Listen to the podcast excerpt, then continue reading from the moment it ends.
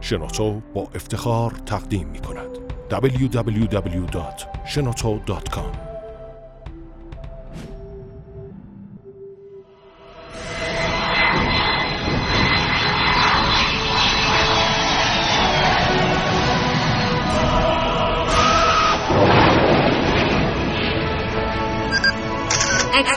کاوشگر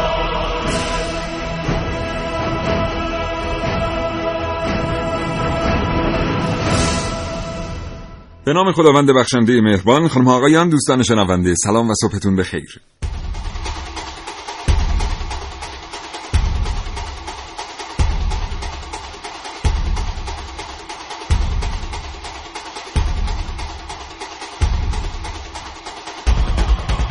کاوشگر رو میشنوید زنده از رادیو جوان.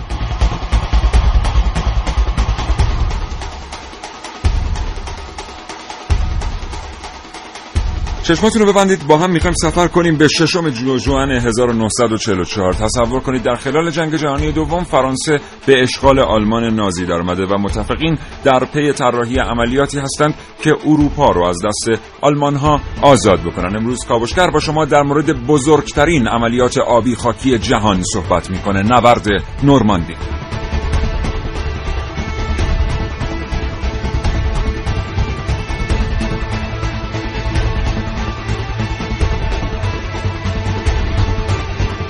اگر زندگی روزمره باهاتون کاری کرده که دیگه نمی‌رسید کتاب بخونید نمی‌رسید مجله ورق بزنید یا حتی روزنامه بخرید برنامه کاوشگر رو بشنوید. هرچند که هیچ چیز در زندگی یک انسان جای کتاب و کتاب خواندن رو نمی‌گیره.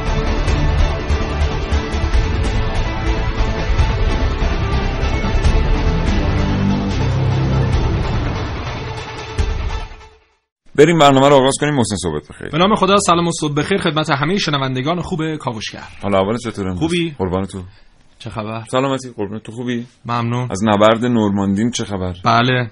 دیدی.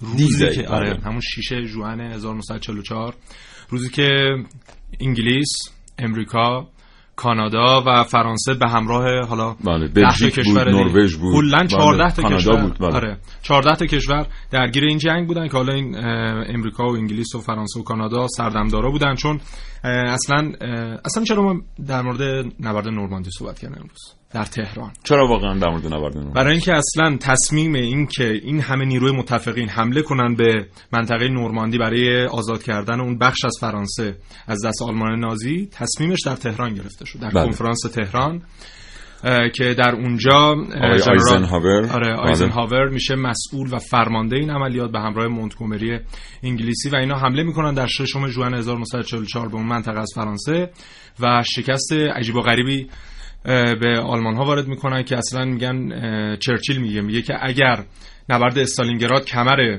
هیتلر رو شکست این نبرد نورماندی سر از تن هیتلر جدا کرد و می‌بینیم که 11 ماه بعد از این اتفاق جنگ جهانی دوم کاملا تموم میشه و بله.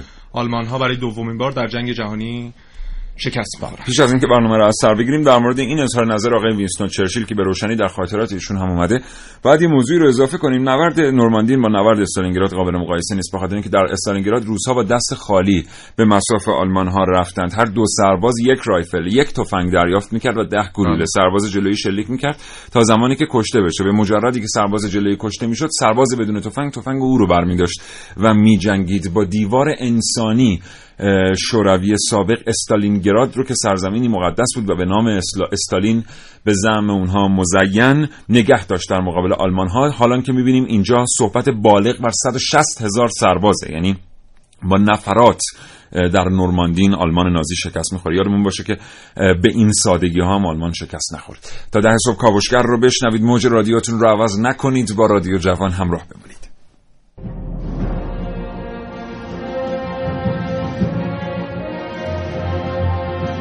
کاوشگر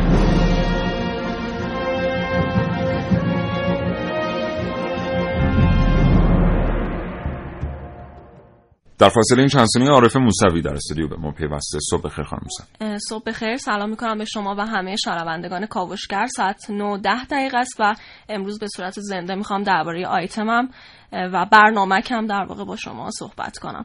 اول از همه می‌خوام از شما بخوام که چشماتون رو ببندید و یک قاشق اصلخوری رو تصور کنید. شاید فکر کنید که بی ارتباط با جنگ نورماندی ولی خب می‌خوام این تصور رو فعلا داشته باشید تا اینکه من از سلاح پانزرفاست براتون بگم. در آخر بهتون میگم که چرا خواستم که یک قاشق اصلخوری رو تصور کنید. بله. پانزرفاست به معنی یک مشت زرهی یه سلاح ارزان قیمت بوده که توسط یک سرباز هم می شده سال 1942 آلمانی ها این سلاح رو اختراع کردن و شاید اگه می‌دونستن این سلاح بر علیه خودشون استفاده میشه هرگز این رو نمی ساختن اما چند وقت بعد در واقع متفقین آمریکایی ها میان. این سلاح رو بر علیه خود آلمان های نازی استفاده می‌کنن و در واقع و در واقع میشه گفت مثل خیلی های دیگه که در جنگ جهانی دوم این اتفاق واسهشون افتاد یه دفعه می‌بینیم در جریان نبرد نورماندین پانزرفاست تبدیل میشه به یکی از نقاط قوت آمریکایی ها در مقابل آلمانی هایی که خودشون اختراع کردن پانزرفاست رو. بله درست میگه یادمون نره که کلی سرمایه گذاری کرد آلمان روی سلاحهای مثل پانزرفاست مثل هشت مثل نه مثل گوی مثل سیرکل اینا سلاحی بود که همش اومد بعدا استفاده شد بر علیه آلمانی ها در جریان جنگ جهانی دوم قبل از اینکه خانم موسوی ادامه بدن یه اتفاق خیلی مهم بود. اونم این بود که هر کشوری به تکنولوژی دست پیدا می‌کرد اعلام نمی‌کرد و فقط سعی می‌کرد محرمانه استفاده کنه. چون بلافاصله کشورهای دیگر هم به اون تکنولوژی می‌رسیدن. زمانی که رادار کشف شد در جنگ جهانی دوم خلبانان آلمانی می‌گفتن که گویا خلبانان انگلیسی از بچگی با آب هویج تغذیه شدند که هواپیمای ما رو از فاصله 3.5 مایلی می‌بینن. انگلستان تونست 8 ماه موضوع رادار رو مسکوت و محرمانه نگه داره. به مجرد اینکه آلمان ها فهمیدن چیزی به اسم رادار روی هواپیماهای انگلیسی وصله تقریبا دو هفته طول کشید تا هواپیمای آلمانی هم به رادار بله. مجهز یه نکته دیگه هم ببخشید بگم که توی یکی از جنگ‌های نورماندی آمریکایی ها میان این سلاح رو می‌گیرن در واقع به غنیمت می‌گیرن از آلمانی ها و بعد پیشرفته ترش رو می‌سازن و بر علیه خودشون استفاده می‌کنن. و در واقع حالا اینکه من بگم که چرا اون قاشق اصل خوی رو گفتم امروز که داشتم جستجو می‌کردم تو اینترنت و اینا عکسایی که از این سلاح دیدم خیلی شبیه قاشق اصل خوری اون نوع اولیش که ساخته شده و حالت چوبی شکل داره. بعد گفتم که خب این خندیدم که این به ذهنم رسید ولی بعد دیدم که خب این بی ارتباط هم نیست برای آمریکایی‌ها چرا که این خیلی براشون شیرین بود که با سلاحی که خود آلمانی ها ساختن بر علیه خودشون استفاده کردن و بله. این قطعا خیلی براشون شیرین بوده. و این جالبه که این شیرینی اصل برای هر کسی فرق داره. برای متفقین هم اینطور بوده که تونستن دشمنان خودشون رو شکست بدن. بسیار سپاس. قبل از اینکه بریم سراغ برنامه که خانم موسوی چیزی اضافه می‌کنه یه نکته کوتاه بگم که قبل از همین که رادار فاش بشه این که اصلا چنین تکنولوژی هست نیروی متفقین می اومدن از دو تا دیگ بزرگ اگه بخوایم بگیم. در دو طرف گوش سربازها میذاشتن و این امواج رو حالا بله. امواج صوتی رو به گونه دریافت می‌کرد که بله. مثلا رسیدن هواپیما یا سربازای نظامی از دور اینها می‌تونستن از اون طریق تشخیص بدن و بعد از اینکه رادار میاد اصلا یک انقلاب و یک تحول عظیم ایجاد خب. من فکر کنم ما در این رابطه صحبت کردیم به اندازه کافی. و بذاریم برنامه خانم موسوی رو نمی‌دونم الان بشنویم یا بعدا بشنویم. بذاریم در اختیار خانم شایان. در اتاق فرمان در فرصت بعدی که در اختیار ما قرار می‌گیره بیشتر با شما صحبت می‌کنیم در مورد آنچه که در ششم ژوئن 1944 در جریان بزرگترین عملیات آبی خاکی جهان نبرد نورماندین گذشت.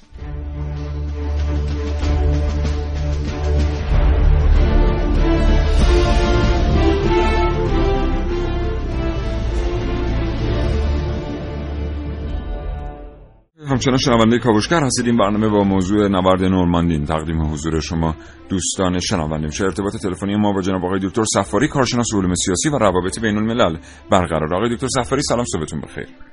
سلام علیکم. سلام عرض می‌کنم خدمت شما و همه بینن شنوندگان رادیو. امیدوارم که بحث خوبی داشته سپاسگزارم. آقای دکتر سفاری درسته که در جریان نبرد نورماندی اتفاقات عجیب و غریبی میفته. از جهت ادوات جنگی که به کار گرفته میشه اون 60 هزار ناف تعداد بسیار زیادی هواپیما تانک ها و نفربرها. اما در برخی منابع تاریخی آمده است که این آنچه به کار گرفته شد 60 درصد کل توان نظامی متفقین بود و به هر ترتیبی اگر متحمل شکست می شدن متفقین سرنوشت جنگ جهانی دوم به نفع آلمان نازی عوض می شد چی باعث میشه که در همچین شرایطی نیروهای متفقین تصمیم بگیرن این میزان از قوا رو به یک جبهه نبرد وارد بکنن با پذیرفتن خطر شکست؟ در مورد سوال شما اولا که من به نظرم می‌رسه یه مقدار در مورد نبرد نورماندی غربیا قلوف کردن. در مورد اهمیت این نبرد. من ارجاع میدم به منابع دیگه تاریخی که معتقدن چون شما می‌دونید نبرد نورماندی سال 1944 رخ میده. بله. یعنی یک سال قبل از اینکه جنگ جهانی دوم تموم بشه. بله. منتها این اتفاقی که افتاد در واقع مشکلی که نیروهای متحد به رهبری آلمان پیدا کردن دو سال قبل از این براشون رخ داد. یعنی موقعی که اینا یک عملیات غیر حساب شده به یونان حمله کردن بعدم به زمستان روسیه گرفتار شدن و در واقع سرنوشت جنگ تو اون جبهه شرقی رقم خورد.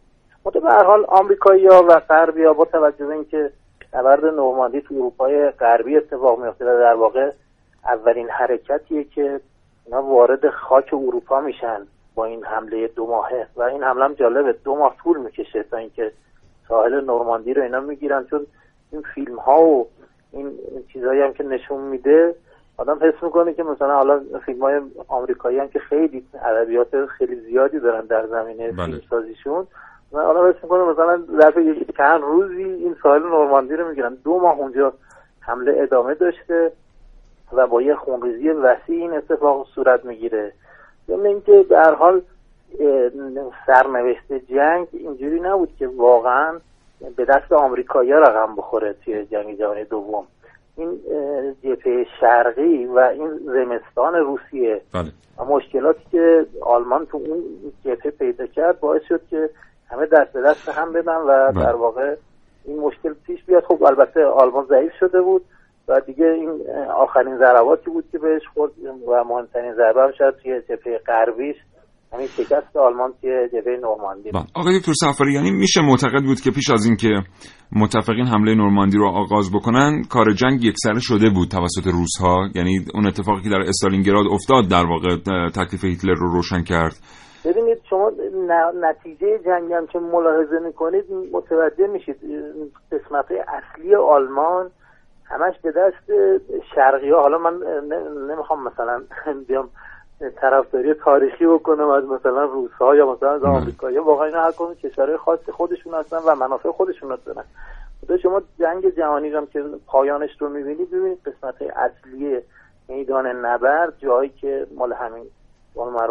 متحدین بود و اومده بودن پیشروی کردن در واقع روس ها قسمت اصلی خاک آلمان رو تصرف کردن و اصلا درگیری ها بیشتر سمت همین بود که یه جوری جلو روسیه رو بگیرن بله. اولین نیروهایی که وارد برلین شدن نیروهای روسیه بودن ما به هر حال بله. ببینید ما یه میدان جنگ داریم توی مسائل بین المللی خب این دیدگاه های خیلی رئالیستی روش حاکمه چند تا تانک بوده چند متر یه ارتشی میره جلو چند کیلومتر بله. می‌کنه چقدر تلفات میده یکی بحث فرهنگی و بحث حالا میگن برساختگی بله. یا همون آقای دکتر سفری اتفاقا آخرین سوال ما از شما پیرامون همین موضوعه. ما وقتی که تاریخ جنگ جهانی دوم رو به قلم آمریکایی ها می‌خونیم می‌بینیم رشادت های بسیاری از طرف سربازان متفقین در. سواحل نورماندی اتفاق افتاده. واقعا انگیزه یک سرباز آمریکایی برای جنگیدن در جهت آزادسازی فرانسه چیه که بخواد با این میزان از رشادت وارد میدان نبرد بشه؟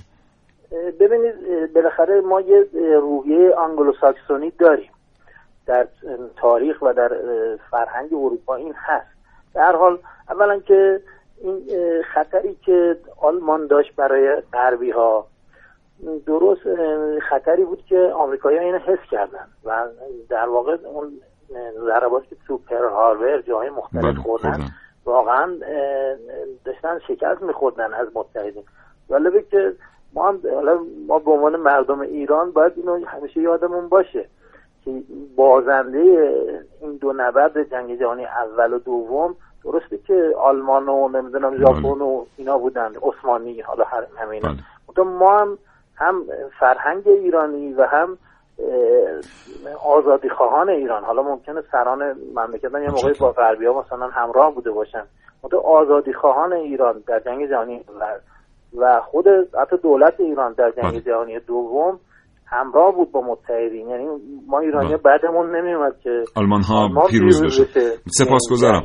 متشکرم آقای دکتر سفاری عذرخواهی می‌کنم از اینکه فرصت ما برای این گفتگو محدوده. متشکرم. ارتباط رو. پذیرفتید. خدا نگهدار. در خدمت خدا آگاهی و پیشرفت با تلاش, به دست, میاد. یه تلاش هیجان انگیز هیجان به سبک کاوشگر جوان.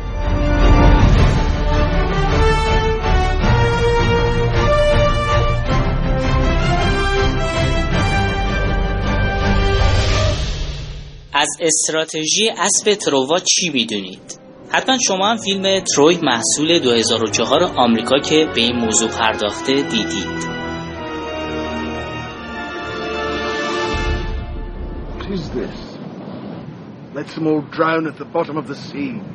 This is a gift. I think we should burn it.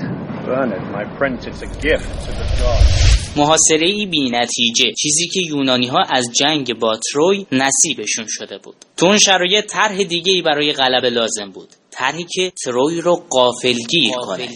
اسب تروا وسیله ای برای عملیات فریب شد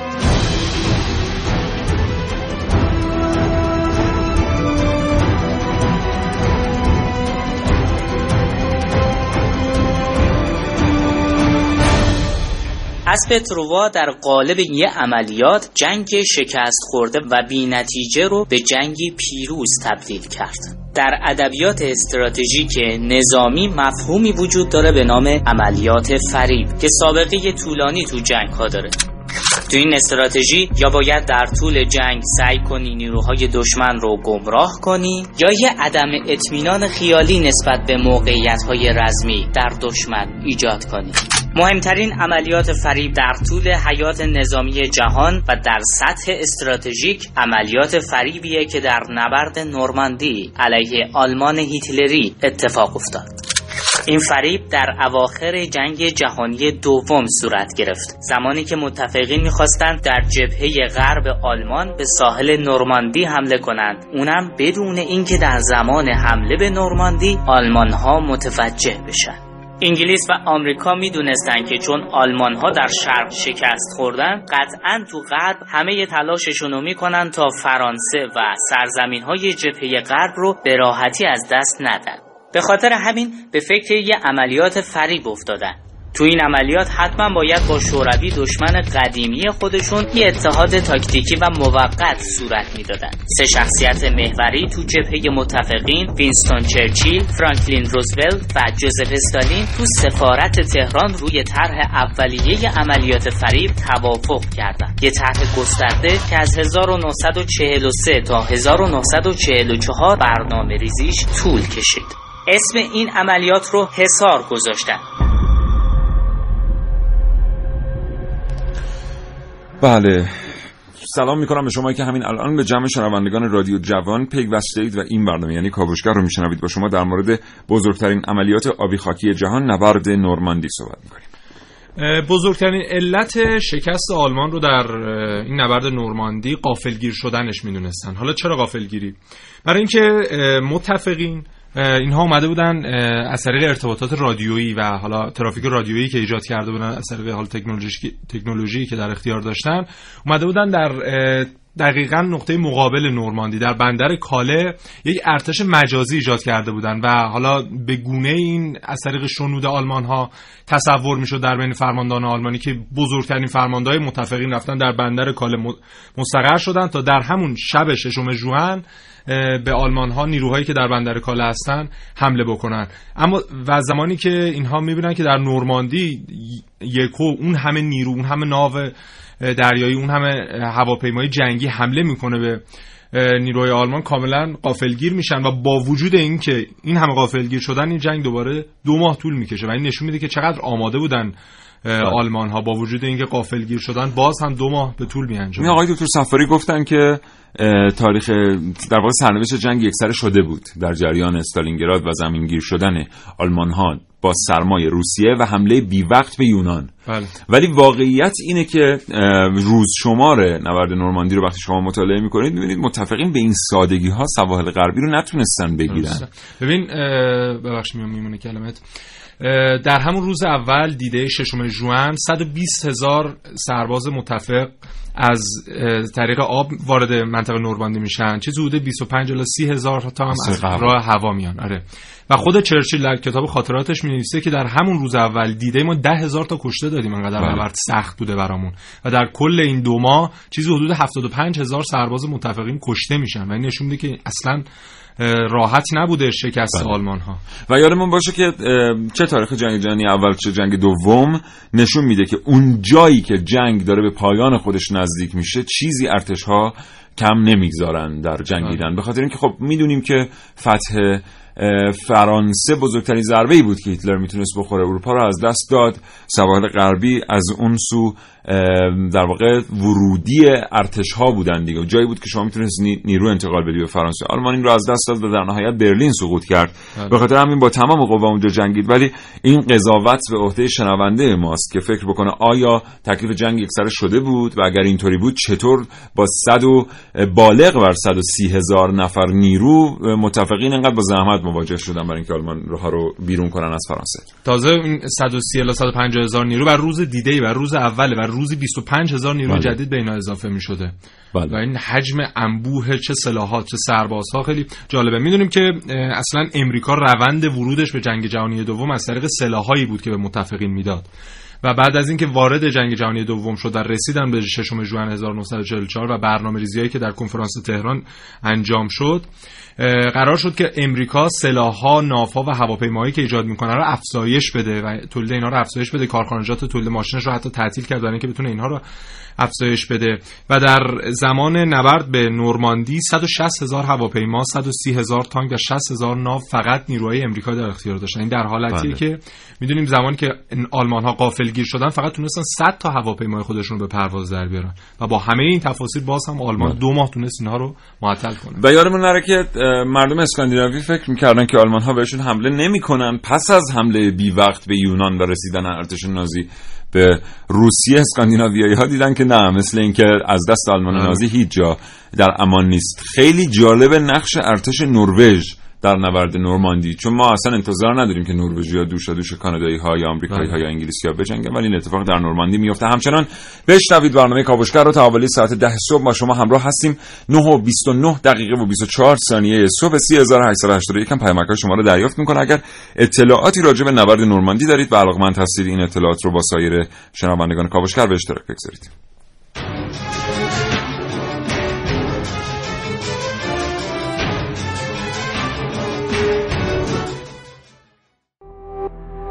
www.shenoto.com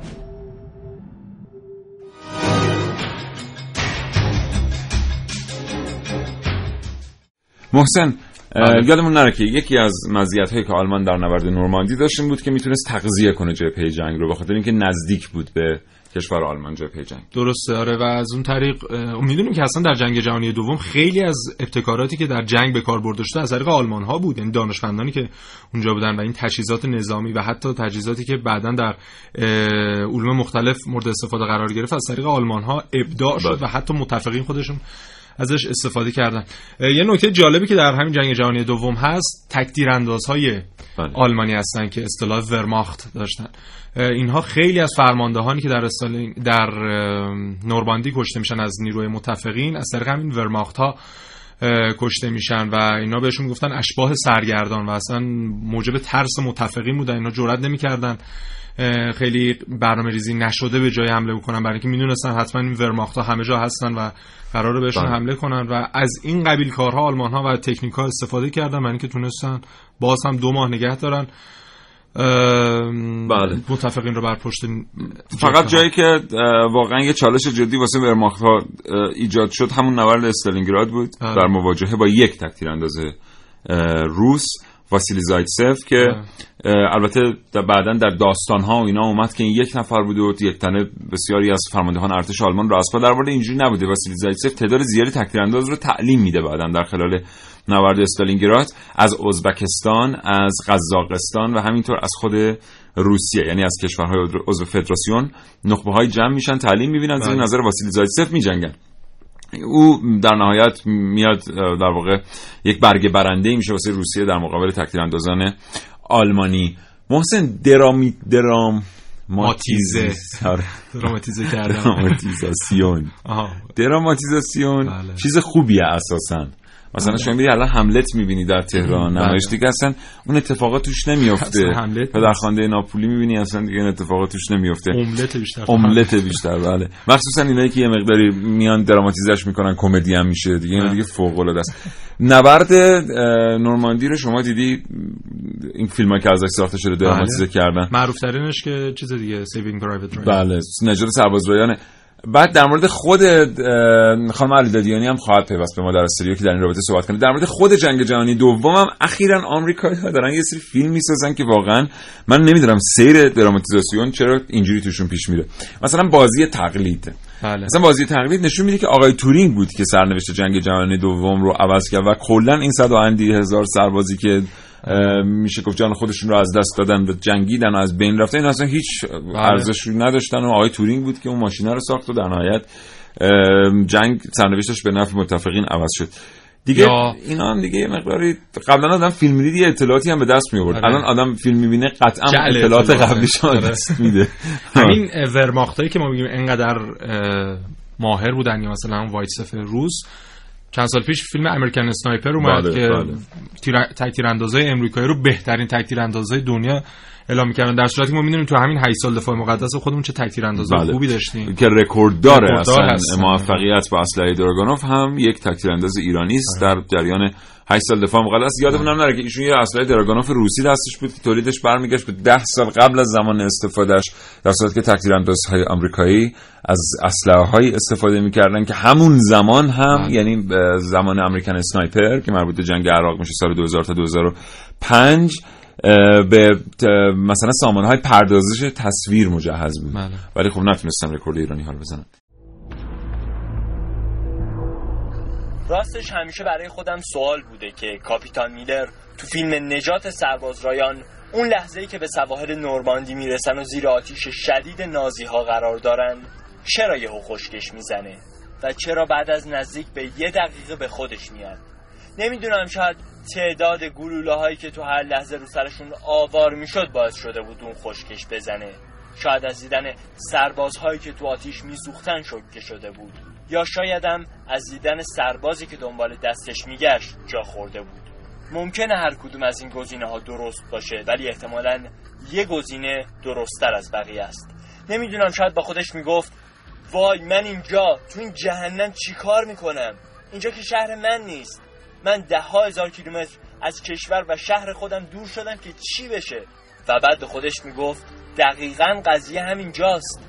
من و این همه آدم دیگه اومدیم اینجا تا به هم نوعانمون کمک کنیم در نبرد نورماندی سربازانی از کشورهای آمریکا، انگلیس، فرانسه، لهستان، چک، بلژیک، نروژ و کانادا در کنار هم و در مقابل ارتش نازی ها جنگیدند تا بخشی از خاک فرانسه را آزاد کنند. من فکر می کنم نبرد نورماندی به همه نشون داد که اگه انسان ها بتونن جهان وطنی فکر کنن اگه با هم متحد بشن. اگر تسخیر کشور و شهرهای دیگر ملت ها رو مثل تسخیر کشور و شهرهای خودشون بدونن حتما آینده بهتری در انتظار جهان خواهد بود. من فکر می‌کنم همین امروز همین گوشه کنار خودمون می‌تونیم آدم هایی رو ببینیم که مملکتشون و شهرهاشون به خاطر تروریست ویران شده. ای کاش تموم مردم جهان حداقل واسه چند لحظه می‌تونستن خودشون رو جای مردم این شهرها بذارن.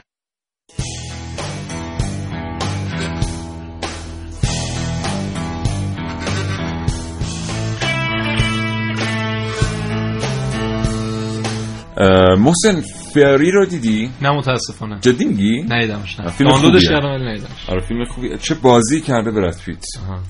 و خب به حال اونجایی که سینما میاد به عرصه مبالغه وارد میشه واقعا من نمی‌خوام بگم آدم لذت نمی‌بره هر چقدرم که آدم رئالیستیکی باشی و خوشت میاد بله. یه دونه تانک تایگر دست آمریکایی‌ها هست که بله. ارتش آلمان رو با اون زمین گیر می‌کنه آها آره. جالبه توی. فیلم ها آمریکا هیچی در, در اختیار نداره و, اون و همه رو زمین سربازانش بله. باعث میشه که برنده شه بله. که تاریخ چیز دیگه یادمون نره که واقعا من اجازه می‌خوام اینجا کاش در زمان گفتگوی تلفنی با آقای دکتر سفاری مخالفت می‌کردم ولی اجازه می‌خوام با این اندیشه مخالفت بکنم که ما میگیم اون نگاه آنگلو ساکسونی آمریکایی ها باعث می‌شد که اینا انگیزه داشته باشن برای جنگیدن در نورماندی. آقای دکتر عقاره پرست هم پشت خط تلفن برنامه کاوشگر هستن. با ایشون این بحث رو ادامه میدیم. آقای دکتر عقاره پرست سلام. صبحتون بخیر. من هم خدمت شما و شنوندگان عزیزتون سلام و عرض ادب. حالا احوالتون خوبه آقای دکتر؟ سلامت باشید آقای دکتر در پاسخ این سوال که واقعا آمریکایی ها، کانادایی ها و فرانسوی هایی که جنگیدن در جریان نبرد نورماندی چه انگیزه ای داشتن برای جنگیدن در غرب فرانسه؟ خیلی ها خیلی پاسخ های متفاوتی میدن. یکی از بزرگترین گروه ها پاسخشون اینه که نه اینا یه انگیزه آنگلو ساکسونی داشتن و به حال با نازی ها مشکل داشتن و ضربه پرل هاربر هم خورده بودن. حالا اومده بودن که دقدریشون رو سر آلمان خالی کنن. ولی واقعا یک سرباز آمریکایی به چه انگیزه و هدفی میجنگید در پرل هاربر؟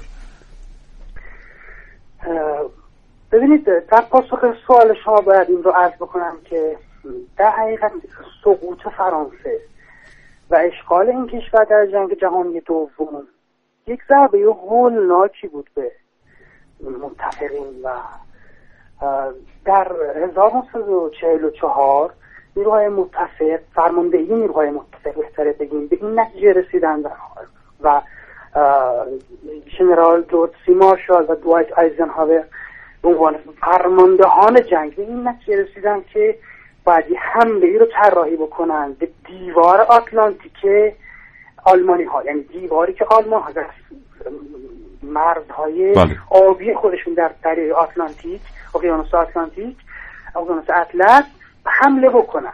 در حقیقت در آزادسازی فرانسه و زدن یک ضربه سنگین به آلمان. البته هدف استراتژیک ضربه زدن به آلمانی ها باز, باز کردن یک جبهه جدیدی علیه اونها بود.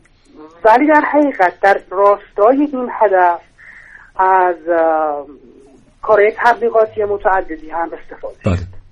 بله. خب در واقع نهایتا ما به این پاسخ می‌رسیم که تبلیغات روحیه کافی برای جنگیدن رو تامین کرد برای سربازان آمریکایی؟ بله بله. واقعا چقدر میشه به ارتشی که مثلا تا ششم اه، ماه جون اومده وارد شده یک ماه بعد 65 هزار کشته داده.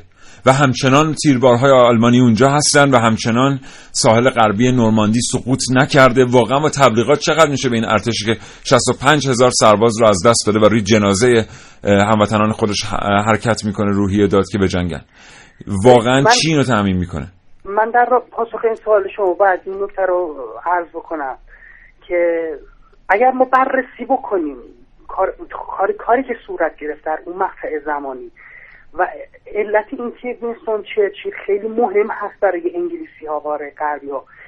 از سیاست هایی که انگلستان تو اون زمان استفاده کرد یعنی دستورهای مستقیمی که انگلیس و شخص چرچیل به فیلم سازای انگلیسی می‌داد بله. تج- یعنی تحریک کردن روحیه فیلم سازای خودشون برای اینکه بتونن تاثیر بذارن رو مردم انگلستان و مردم آمریکا.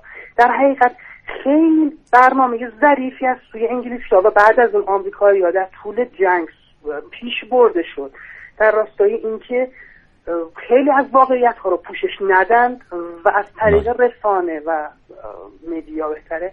بگیم جوری برنامه ریزی بکنن که نیروهای خودشون رو به صورت سوی اهدافی که مایل هستن سوق بدن. بسیار سپاسگزارم. متشکرم جناب آقای دکتر عقاره پرست کارشناس علوم سیاسی و عضو هیئت علمی دانشگاه. آرزوی سلامتی می‌کنم براتون. خدا نگهدار.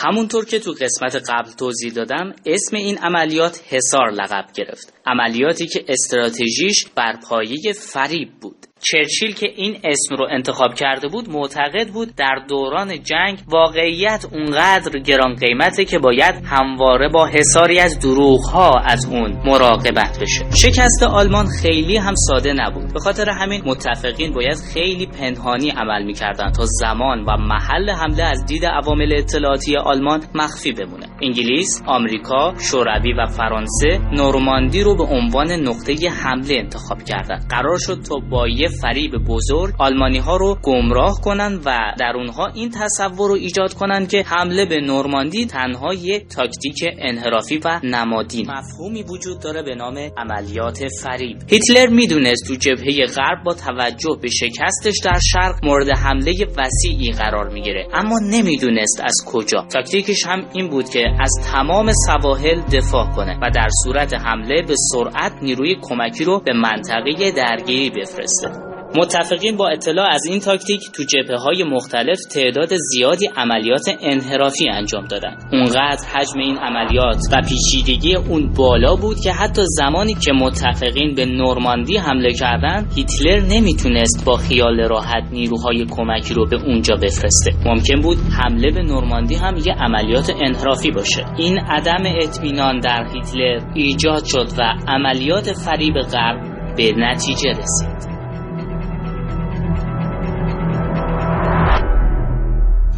چقدر از نظر رسانه‌ای خوب عمل کردن متفقین بخاطر اینکه شما حساب کنید 10 تا کشور رو دارید درگیر جنگ می‌کنید. بعد یه جبهه مجازی هم در شرق فرانسه ساخته اید که اصلا سربازی اونجا در کار نیست. بله. ولی خبر لو نمیره. به همین سادگی. اصلا خبر لو نمیره. البته ما خودمون رو نباید واقعا نقد کنیم. گاهی اوقات چه اشکال داره نقد کنیم. مثلا یه دفعه یه دفعه میگن که یک فوت کرد. از کجا؟ از فرسنگ ها اومد. از فر... مثلا در بورکینافاسو مثلا گوینده خبر میگه که آره همین الان مثلا فیلم بردارا گفتن یکی فوت کرده. مدالم گرفتیم بالاخره. مدالم بالاخره. برقی از منزل خیلی لی- جالب لی دی- بدرخشید و ما- دیروز یکی از ورزشکاران خیلی دوست داشتنی کشورمون برای بنده پیامک فرستاده بود. اسمشو نمیارم ممکنه وقت المپیک برگردونن. گفته بودن که شبا که ما میخوابیم آمریکا و چین بیدارن. آها. ما خواب خوب می‌بینیم اونا مدال میارن. حالا ما هم دیشب یه دونه مدال آوردیم به هر حال. و اون دوستی هم که گفتن فوت کرده پشت چیز که ایشون گفتن اگه من کار دیگه بلد بلد بودم آره. این کارو ترک می‌کنم و خیلی ها گفتن مگه همین کار بلد اینا اینا حال شوخیاییه که حاشیه اتفاقات بله، فضای مجازی بله فضای مجازی اینا میفته توجه نکنید واقعا به این چیزا. می‌بینید که ما هم توجه نمی‌کنیم اصلا به این چیزا. چرا آلمان تسلیم نشد محسن؟ ببین نبرد جنگ کلا اون چند سال جنگ جهانی دوم و نبرد ژنرال ها می‌دونن. یعنی ژنرال های بزرگی که در تاریخ ثبت شدن تمام استعدادهاشون رو در جنگ جهانی دوم به کار بردن. چرچیل آیزنهاور استالین همه همه گرد هم جمع بودن. هیتلر هم که دیگه سردمدارشون بود. و هیتلر هیچ وقت اعتقاد به عقب نشینی نداشت. با وجود اینکه خیلی خوب اومد روی کار و انقدر سیاست مدارانه اومد و انان کار رو در آلمان به کار به دست گرفت. اما می‌بینیم اواخر دوره جنگ جهانی دوم که میشه دیگه اواخر عمر هیتلر و بعدش حالا خودکشی می‌کنه که خیلی هم میگن نه خودکشی نمی‌کنه و میره به سمت آرژانتین چون هنوز اثبات نشده خودکشی هیتلر. فرماندهانی که در نورماندی بودن پیام میدن به هیتلر که ما دیگه بیشتر از این نمی‌تونیم مقاومت کنیم و بهتر بله. که عقب نشینی بکنیم تا تلفاتمون حداقل کاهش پیدا کنه و در یک نبرد دیگه بیایم متفقین رو شکست بدیم هیتلر اما تو اون نامه معروف میگه بمونید و کشته شید آره میگه بله. اصلا زمانی که خبرش رو بهش میدن خبر حمله متفقین به به نورماندی رو میگن هیتلر خواب بوده هیچکس جرئت نمی‌کرده چون صبح خیلی زود بوده. بله. یه هیچکس جرئت نمی‌کرده به, هیتلر خبر بده بیدارش کنه و خبر بده. و زمانی که بیدار میشه و متوجه میشه میگه آقا چقدر خوب. اصلا خوشحال میشه. میگه بالاخره انگلیس با پای خودش اومد به منطقه‌ای که به راحتی میشه شکستش داد و این حالا تفکرش ادامه پیدا می‌کنه و زمانی هم که فرماندهانش بهش میگن که آقا برگرد و بیایید ما عقب نشینی بکنیم میگه نه به هیچ عنوان نباید عقب نشینی کرد. و ما باید انقدر مقاومت کنیم تا خودشون روش روش کم شه بله. و برگردن. بله. چقدر در ظهور سقوط رایش سوم اومده که فرمانده گفتن بابا برگرد. آره. یا برگرد. یا برگرد. حالا یکی یه چیزی گفته ولی بر نمیگرده البته واقعا هیتلر راه برگشت در نورماندی نداره. بخاطر اینکه جبهه اولی که باید بهش عقب نشینی کنه فرانسه است جبهه دوم برلینه. و هرگز نمیشه.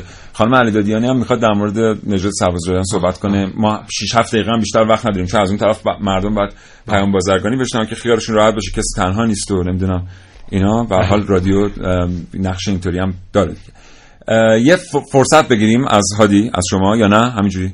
بله. چند ثانیه دیگه برمیگردیم همراه خانم علی دادی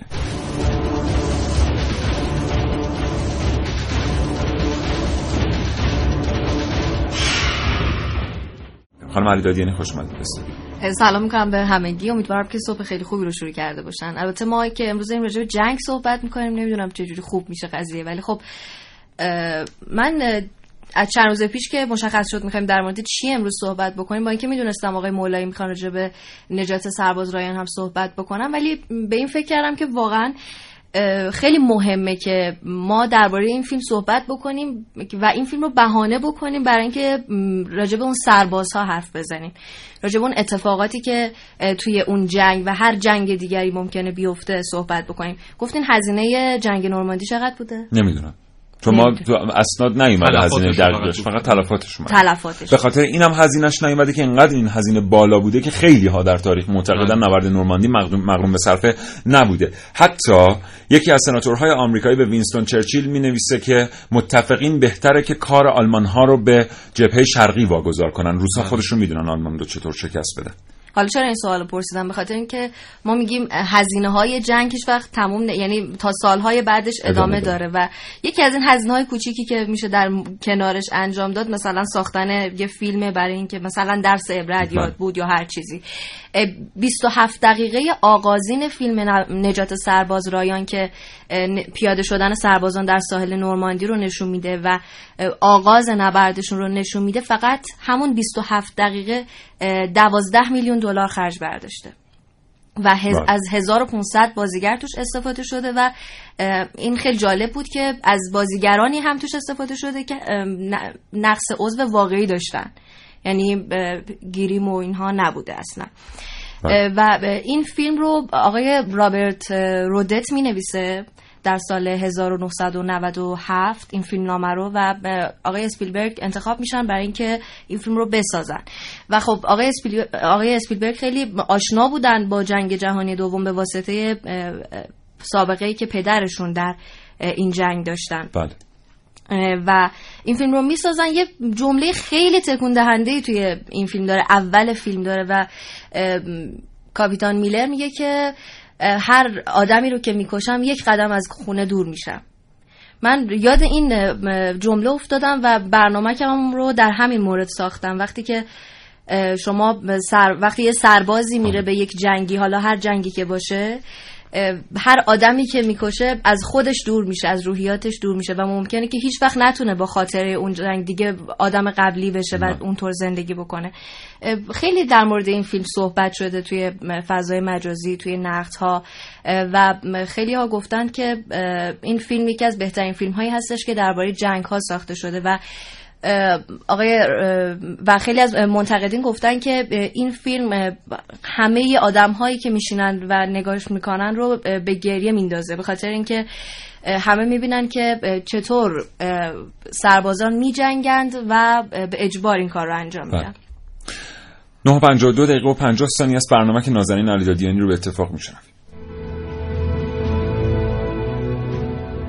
راستش را بخواهید آن سرباز از جنگ برگشته دیگر هرگز پایش را بر هیچ ساحلی نخواهد گذاشت. مادامی که دانه های شن را با کف پاهایش لمس کند خون از بینیش سرازیر می شود و نام تمام سربازان به خون نشسته در ساحل را یکی یکی تکرار می کند تنها یک سرباز می داند جنگ چیست و صلح چقدر قیمت دارد و چقدر دور است که برای به دست آوردنش باید گلوله های بسیاری را به سمت هم آنش شلیک کند و به های بیموقع در میدان جنگ فکر نکند.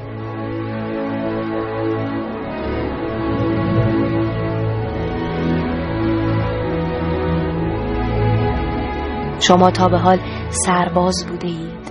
مثلا یک سرباز در سال 1944 نه نبودید. من هم نبودم. پس به هزاران مردی فکر کنیم که با پای خودشان رفتند و حتی بر دست هم برنگشتند. و خون هر کدامشان مدال افتخاری شد بر سینه رهبرانشان.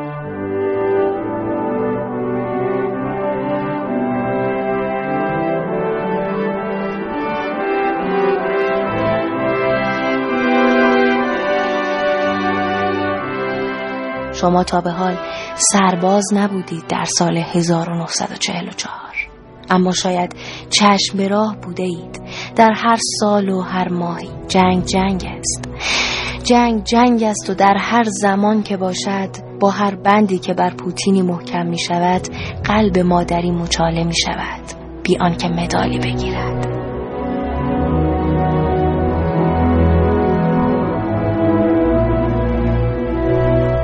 بزرگترین جنگ های جهان رو اون کشورهایی به راه انداختند که منافی جنگ هستند در دنیا. یا ماشه هیچ راهی دور نیست. اگر متفقین امروز بخوان بجنگن هر جایی که امکان جنگیدن وجود داشته باشه اونجا حاضر خواهند بود. سپاسگزارم از اینکه تا این لحظه برنامه کاوشگر رو همراهی کردید. امیدوارم حاصل تلاش من و همکارانم نظر شما دوستان شنونده رو تامین کرده باشه. از طرف خودم و همه بر بچهای کاوشگر شما رو به خدای بزرگ میسپارم. شاد و تندرست باشید. ان خدا نگهدار.